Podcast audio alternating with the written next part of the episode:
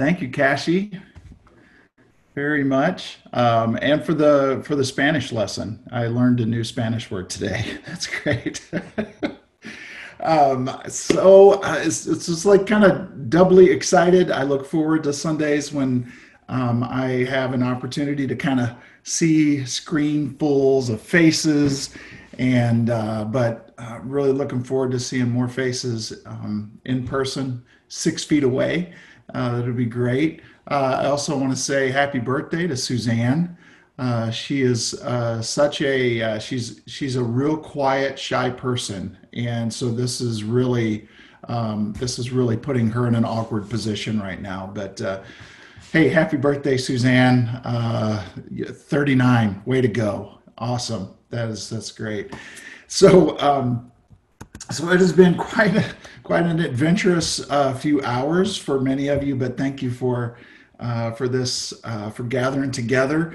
If you are looking behind me and you are thinking, "My goodness, Gary has a really hard time finishing projects at home," um, the, you are you are right. This ladder has been here for weeks. Uh, but no, I, it has nothing to do with the projects that I have not completed here at the house. Um, a few weeks ago, we looked at a story in Genesis. It was a story of a young man named Jacob who has a vision of a ladder that extends from heaven to earth. And in this vision, there were angels ascending and descending on this ladder, and Jacob has an encounter with the divine, with God Himself. It was a touch point between heaven and earth, between uh, Jacob and God. And in those times, something like that was very rare. But as we continue reading the Bible, we see that God is always coming down to meet his people. Uh, he is the God who is continually coming to us. And of course, there's no greater example of this, of course, than Jesus giving up his heavenly rights to walk this earth as one of us. And before he ascended back to heaven, after his resurrection, he gave us the promised Holy Spirit to be with us. So again, God with us, uh, not just with us around us, but his Holy Spirit, God in us, coming to us. And God is, uh, this is kind of the point, uh, one of the main points that we've tried to revisit with this ladder illustration week after week. God's not teasing us by saying, if you are good enough, then you can come up to me. If you are good enough, then you can make it into a relationship with me. Um, it is God's way of saying, I love you and I am continually coming to meet you where you are. And so these divine touch points or ladders, as we've referred to them, are everywhere. Um, in Marin, though a place that is not known for reverence for God necessarily, is actually a place bursting with God's presence and activity. And so we want to develop the eyes to see where God is breaking through from heaven to earth, from heaven to Marin. Do we have the eyes to see the ladders? And do we have the will to interact with God as He comes to us in the everyday of Marin life? And so we're going to actually really um, uh, practice that in a couple of ways um, in just a few moments. Um, there was one uh, picture in particular that uh, we've, we've been including some images of ladders, and Larry sent one earlier this week. And when I saw this picture, I thought, my goodness, what an amazing. Um, can you imagine if this were your encounters with the divine? Um, if there were this many ladders, and maybe I don't, I, I envision this in a couple of ways, just using my imagination. Um, it's it's almost like there there's what if every spot in Marin was like this, where God is continually coming to us to show love to us. Or what if these are ladders that he has stored in heaven and he has specific times that he's going to pull those out and he's going to try and meet you? Anyway, my mind went uh, went crazy with all those all those ladders um, and what that could mean for us. So Larry, thanks for sending that one um, that one in. And, uh, and then last week I showed uh, this ladder that's on a trail. It was uh, actually it's a trailhead right there uh, by the Cricks um, in their house out in Novato, and and it was a touch point that fits uh, today's biblical account as as two disciples encountered Jesus while they were on a trail, a seven mile walk from Jerusalem to Emmaus. And it's the, it's the story that we looked at uh, last week, and we're going to kind of do a part two with it this week. Um, so, as a reminder, before we jump into this this passage, as a reminder, the event that we're about to read took place on the day that Jesus was raised from the dead. So it took place on a Sunday, but not just any Sunday. It took place on the Sunday, Res- Resurrection Sunday. And uh, though he was raised from the dead, and he had begun to make himself uh, visible to some people, in particular, uh, the ladies, uh, the women who were there in that garden tomb area. The two disciples in this story, Cleopas and an unnamed disciple, are not aware that Jesus was alive. So if you could imagine, um, they are they are having this conversation with Jesus, but they don't know that it is Jesus. For some reason, he was kept from uh, being recognized by them, at least at first. So in Luke 24, beginning in verse 13, says, Now that same day, that resurrection day, two of them were going to a village called Emmaus, about seven miles from Jerusalem. They were talking with each other about everything that had happened. As they talked and discussed these things with each other, Jesus himself came up and walked along with them, but they were kept from recognizing him. So, if I were to ask you, who is the one voice, if you were in a crowded room, everybody's talking, um, whose voice is the one voice that you know you could always pick out? Whose voice is the one that you could always pick out? And and I think what we what we have um, that would be pretty obvious. Either you're thinking of a really distinct voice, or you're thinking of someone that you know specifically really well. Um, someone whose voice you've heard all of the time, and so you've you've kind of tuned in your ears to someone like that. Um, Beth's grandma uh, and uh, grandparents lived in Port Charlotte, Florida for the longest time. It was one of our favorite places when we lived in St. Louis uh, to go down there um, before we had kids and then with the kids.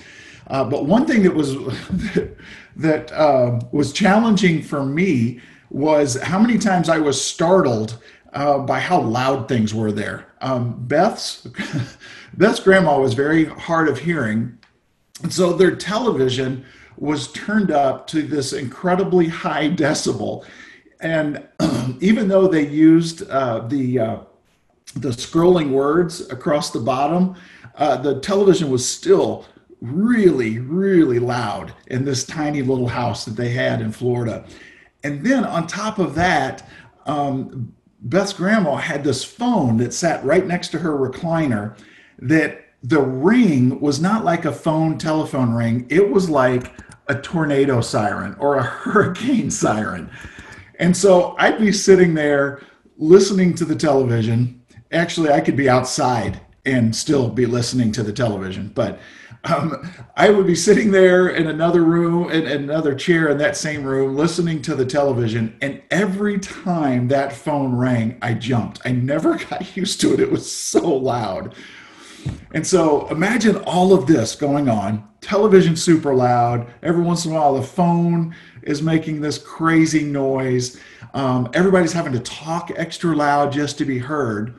And in the midst of all that, I hear Beth's grandma say, Oh, Marvin's home. And I looked over at her and I said, No, I, I think he's still at the office. Marvin is Beth's grandpa. And she corrected me and, and said, No, I, I heard the garage door go up. He's here. And I thought to myself, you, you there's no way. But she corrected me, and and and I'll be doggone if she wasn't right. The automatic garage door was whisper quiet, but she was so attuned to hearing that sound that she was aware that the instant that her husband came home. I to this day that still amazes me that she was able to hear that sound. And so here's the the application that I want to make. I want to be that familiar with the sound of Jesus' voice and his presence. In the loud clamor of life, I want to know when Jesus draws near. How do I know that? Well, I think the lesson is learned from Beth's grandma.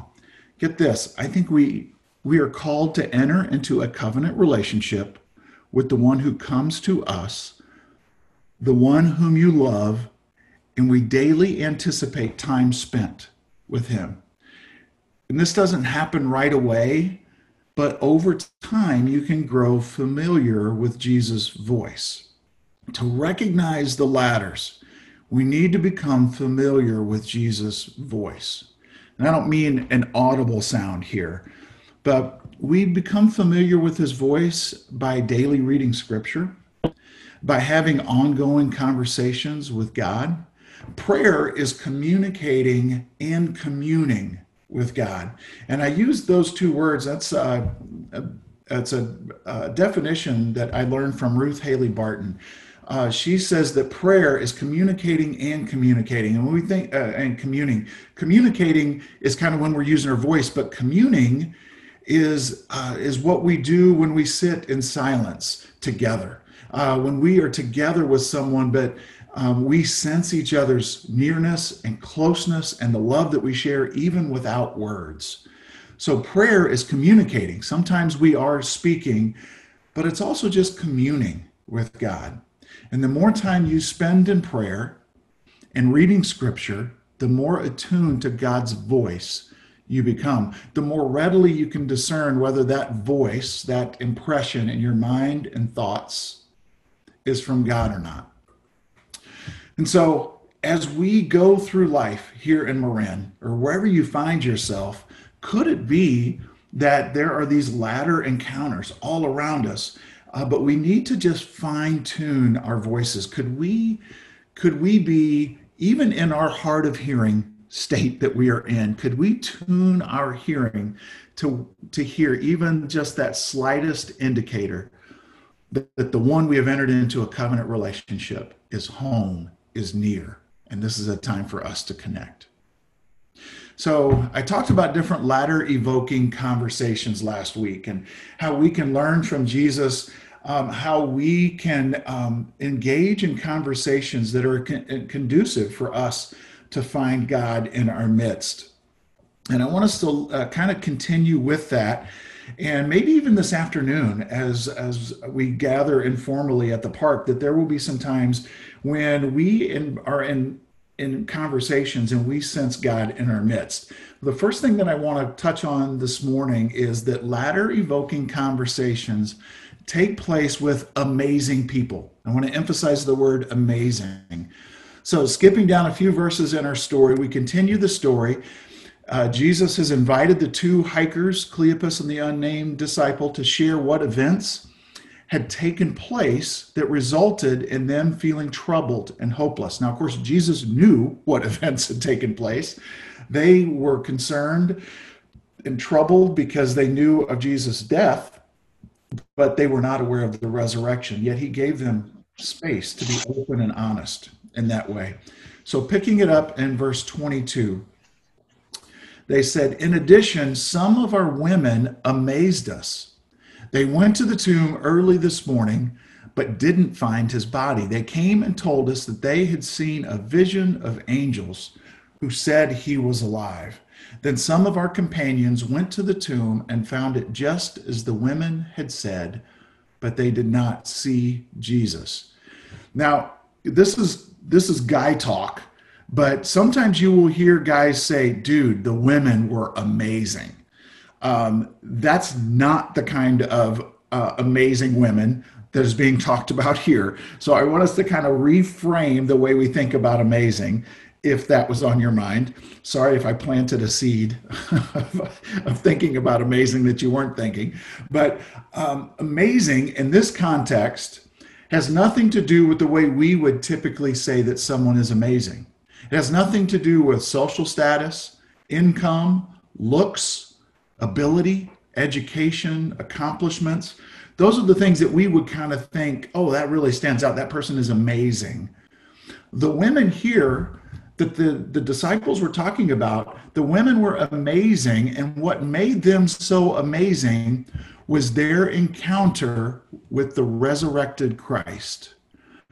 The amazing people in your life are those who have witnessed firsthand the resurrection of new life, new beginnings, and freedom. These are people who were dead and are now themselves alive in Christ. These are people who have experienced not just uh, from a head knowledge that Jesus died and resurrected, but they realize that that new life is still being offered today. And they have tasted of a new life, a new way of living. Those are amazing people.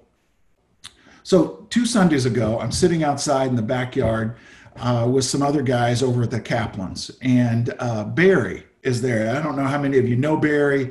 Uh, may, uh, Barry may or may not be with us this morning on this Zoom call, but Barry began to share some of his story with us. And, and some of you are very familiar with this story. For me, it was kind of hearing some of it for the first time. And it was the story of his resurrection experience of coming to life in Christ, how he gave his life to Christ and, and how all things in his life became new. And it left me amazed. And in particular, have you ever met someone and when you find out that they had a past, it's almost hard to fathom? You meet someone who is, say, they're just beautiful inside and out, or who is filled with a pure love and kindness, or who exudes strength and wisdom. But then you find out that their life hasn't always been characterized like that. It's nearly impossible to imagine them in that old way of life. Well, that's a testament to the resurrecting work of Christ. What was dead has been brought to life, and it's richly depicted in the act of baptism. Maybe you've seen it, uh, maybe you've witnessed uh, a baptism by immersion in water. Um, but baptism is an outward sign of an inward decision. It's basically saying, I am aligning with the death of Christ. I'm going to die to the old self centered way of living and bury that former life. And I'm going to trust God to raise me into a new way of living as He uh, created me to experience. And as I was hearing Barry talk about just what his life used to be like, and then comparing that to this new life that he is living now, these 30 years later, after those changes occurred, I was amazed. Once you have spent time with amazing people who are witnesses to a resurrection, you notice a ladder. They've created a touch point between heaven and earth. I'm telling you, what was just kind of a group of us hanging out in the Kaplan's backyard, that was sacred space right there. There was a ladder. There was this, there was this encounter um, of the divine. I knew that God was with us and he was making himself known through Barry's story. So to encounter these things. Associate with people who know Jesus risen and alive. Some of you, you have your own story, like Barry. You, um, you've experienced that life change. And I think it's really important for you to realize that that's what makes you amazing. That God has resurrected you and given you hope. And, you know, hearing Barry's story gave me hope that the stubborn habits I have formed can be transformed. That the God who brought Barry to life can also bring me to life. That's why I love hearing your story because it inspires me. Others need to hear your story. And so maybe this afternoon, part of what we do and, and hanging out, yeah, we'll probably talk about thunder or lightning that we heard during the night. But I hope we also open up and share our stories. Um, that we just, in a real informal way, say, hey, there's been a tremendous change in my life, and I think we'll experience some ladders right there. Um, now, there's one reason in particular why sharing your story is really important. And let's keep reading in Luke, and you'll kind of see what I mean here. In Luke 24, verse 25, Jesus says to them, and they've just, they've just kind of been describing how distraught they are, how their world has fallen apart because they had put all their hope in this Messiah who died. But that's, as far as they know, that's the end of the story. And he says, How foolish you are, and how slow to believe all that the prophets have spoken. Did not the Messiah have to suffer these things and then enter his glory? And beginning with Moses and all the prophets, Jesus explained to them what was said in all the scriptures concerning himself. So these ladder evoking conversations, they begin when people, amazing people, share an amazing story. But these ladder evoking conversations also call us out of what could become a self centered story. And here's what I mean by that. Um, in a real loving way, Jesus kind of spoke truth and called them out. These two people on the Emmaus Road were foolish enough to believe that everything begins and ends with their individual story. They were not releasing themselves fully into everything that the prophets had spoken to experientially believe the big story. So here's what I mean you're more likely to see a ladder when you engage with conversations, engage in conversations with people who help us step outside of our individual story in order to step into God's big story.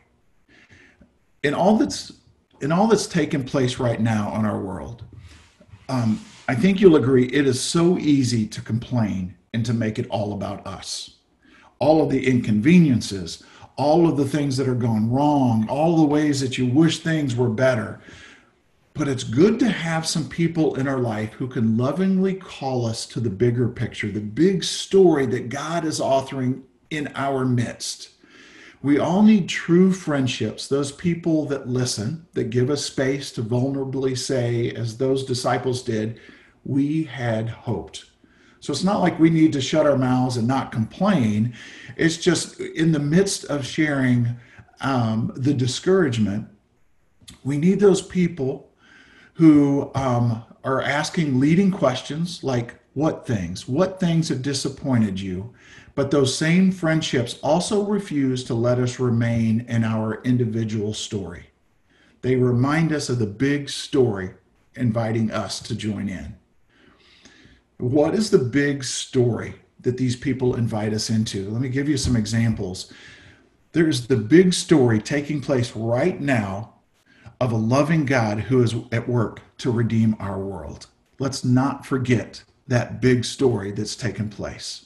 God has not stopped working ceaselessly to redeem our broken world. Another big story is that you and I were called to do good works. That's a part of his big story that he is calling you and I in the midst of whatever it is that we're going through in Ephesians that you were created he tells us in Ephesians, you and I were created and called to do good works. What's this big story that he's inviting us to? In the big story, he reminds us that suffering precedes glory, that crosses precede crowns, that there is life after death. That's the big story. And the big story is that whatever it is you are going through is not the end of your story. We need people who are great listeners, who enter into our individual stories, but who also invite us to see the big story of the loving God who's redeeming our world, who's called us to good works, who modeled for us that suffering does take place, but it leads to glory. What we are going through is not the end of our story. So, these ladder evoking conversations when we are in the midst of them, we're going to find ourselves not wanting these things, these moments to end. Listen to this in verse 28 of Luke 24. As they approached the village, so here they were, they're coming to the conclusion of this seven mile hike along this dusty trail. And Jesus continued on as if he were going to go farther. But they urged Jesus strongly and they said, Stay with us, for it is nearly evening. The day is almost over. So he went in to stay with him. So were they saying, really, Jesus, well, they didn't know at this point that it was Jesus, but were they saying to the stranger, Hey, it's getting kind of late, could be kind of dangerous out there, stay with us? No, they were saying, Stay with us because there was something amazing that was taking place. They didn't want that experience to end when our time with others is centered around Jesus and we recognize Jesus in our midst, we'll not want our time together to end. A, a, faith community or just a strong group of men or women that gather together on a regular basis over the long haul. It's not because they finally found the right curriculum to come together. Um, it's not because they they did cool icebreakers and fun activities. The glue that holds them together are their hearts that are burning from these touch points of heaven to earth. That's the only power strong enough to keep us together. And I want us to experience that right now. And we're going to go, this is going to sound interesting, um, but I want us to right now uh, to go on a walk together. You're not going to leave the spot where you are, uh, but the purpose for this is for our heart to have a chance to burn with the presence of Jesus. And we're going to walk our own Emmaus road. And we're going to walk this, it's going to be an imaginary prayer walk, is what this is going to be. So I want you to, to settle in where you are Get comfortable, not so comfortable that you fall asleep, of course. Um, and I'm going to invite you to close your eyes. If you feel like, okay, there's a whole bunch of eyes looking at me on the screen, you are, are welcome to, to pause the video portion. You don't have to um, because we'll all have our eyes closed.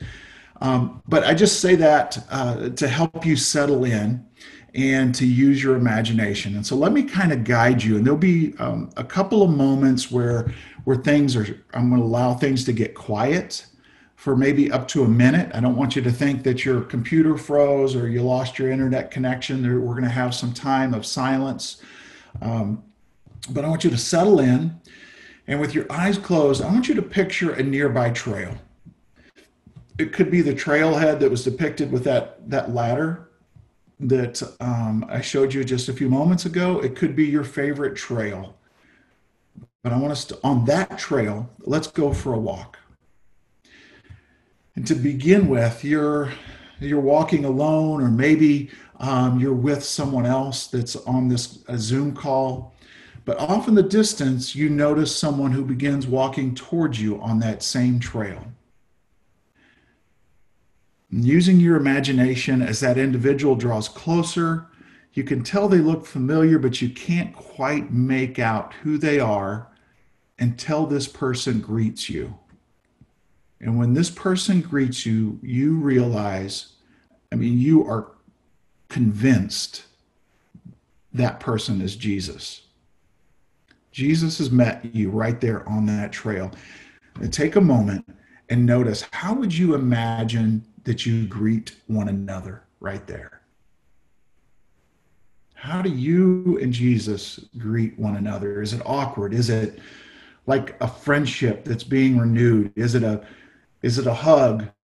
Are you wearing masks and you stay socially distanced? Do you fall flat on your face in worship? Do you jump up and down and scream and shout and start laughing? Are you embarrassed? Maybe you feel right at home. Just imagine what's that like on that trail. You've just encountered Jesus. You and Jesus, you walk together. And he initiates a conversation with you, very similar to what he did with Cleopas and the unnamed disciple. And he said, Tell me what's happening in your life. He says, Tell me about this road that you're on in life and you're prompted at this time, maybe you talk about the place that you're walking away from, the disappointments and the shattered dreams. Or maybe you talk about the new place that you're walking to with hope. You can be honest about the road you're on this season that's maybe left you discouraged or maybe even feeling hopeless or surprisingly at peace. He knows you're on an Emmaus road. You're in this season between the realities of the now that exist before the not yet of a promised hope and future. So take a moment. I'm going to give us about one minute in silence and begin to tell Jesus what is going on in your life. Talk to him about this road.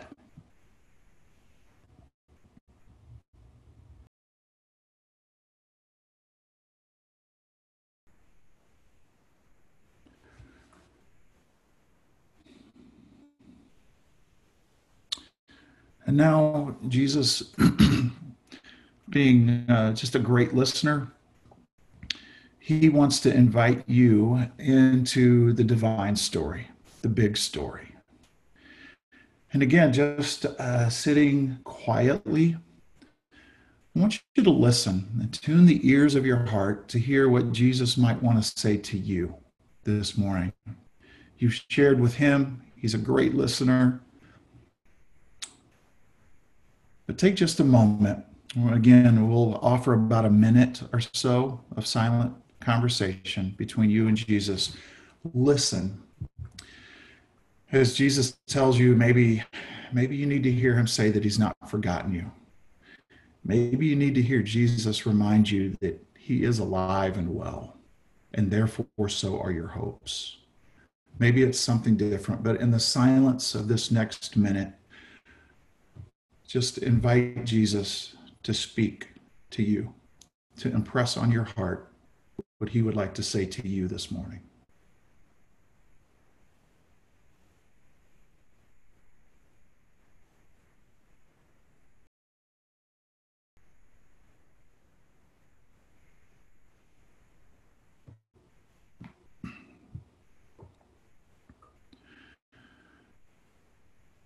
Before the two of you continue your walk, you and Jesus. Uh, before the two of you go maybe your separate ways on the trail, imagine this um, Jesus hands you bread and a cup. Um, with your eyes open now, would you would you grab that that bread and the cup that you have for communion? And imagine that Jesus has just offered you this bread and this cup. And we say this a lot that when we partake of the bread and the cup, we do so, as Jesus says, to remember his death. But I want to remind us that this is also a way for us to identify with his death. This is a way that we enter into the big story with God. We identify with a death that precedes new life. Listen to this, these words of Paul in Philippians.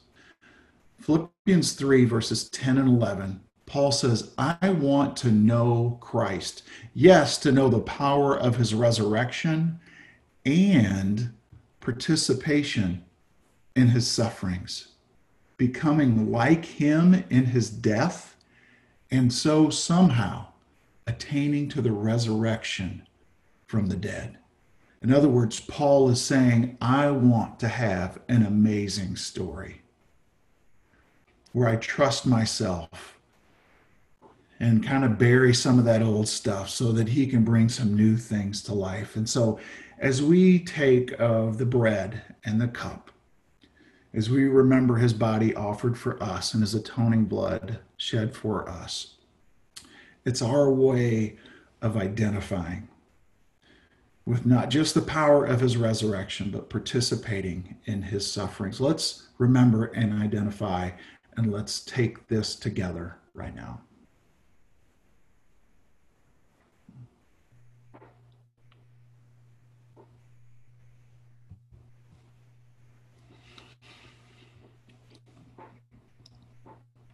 I'm going to pray for us, and Jane and Jonathan are going to lead us into what I think is such a a powerful and hope-filled song that I I just I pray that that song will really fuel us um, for this afternoon and for this week ahead. Father, um, thank you so much that as challenging as things might be um, for us individually or for our world, for our country, uh, uh, you are still at work this is not the end of the story. Um, Lord, I want to say thank you for the amazing people that I am sharing this uh, this prayer with right now. Um, thank you for the amazing stories. These people in this just crazy year of getting to know some of them, hearing their stories, and seeing um, just the great work that you are doing in them. Thank you for the privilege I've had of, of, the, of getting to know them and their stories. Um, And Jesus, I want to say thank you for your story. Thank you for your story that did not end in the grave, but led to resurrection and new life and unending hope. I pray this in the name of the risen Christ. Amen. Amen.